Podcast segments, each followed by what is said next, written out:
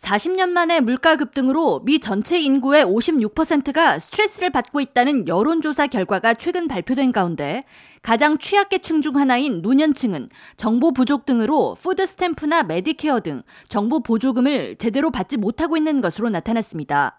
미 국가안전보장위원회에 따르면 시니어들에게 배정된 정부 예산 중 수백억 달러의 예산이 지출되지 않고 있는데 이는 노인들이 신청서 작성을 어려워하거나 정보 접근에 장애가 있기 때문으로 풀이됩니다.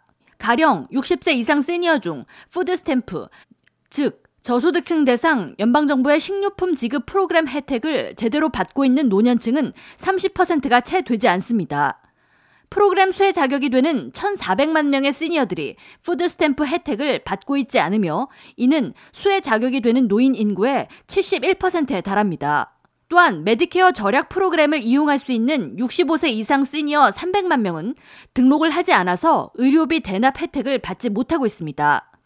메디케어 절약 프로그램의 혜택을 이용할 경우 대부분 시니어들은 월 평균 170달러, 연 2040달러의 비용을 절약할 수 있지만 정보 부족이나 신청 절차를 몰라 혜택을 놓치고 있는 인구가 수백만 명에 달하는 것입니다.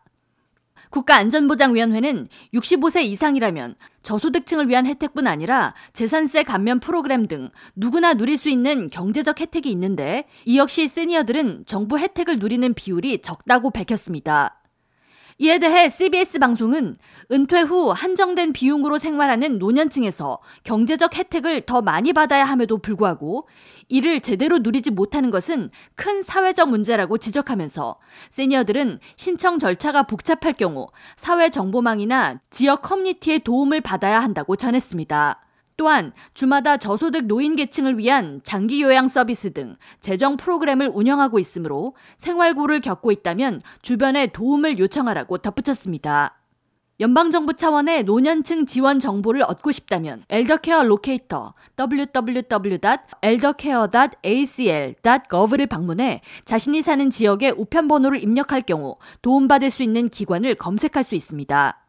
한인 동포들의 경우 KCS 뉴욕 한인봉사센터, KCC 한인동포회관 등 뉴욕과 뉴저지 소재 한인 커뮤니티 단체에 도움을 요청할 수 있습니다.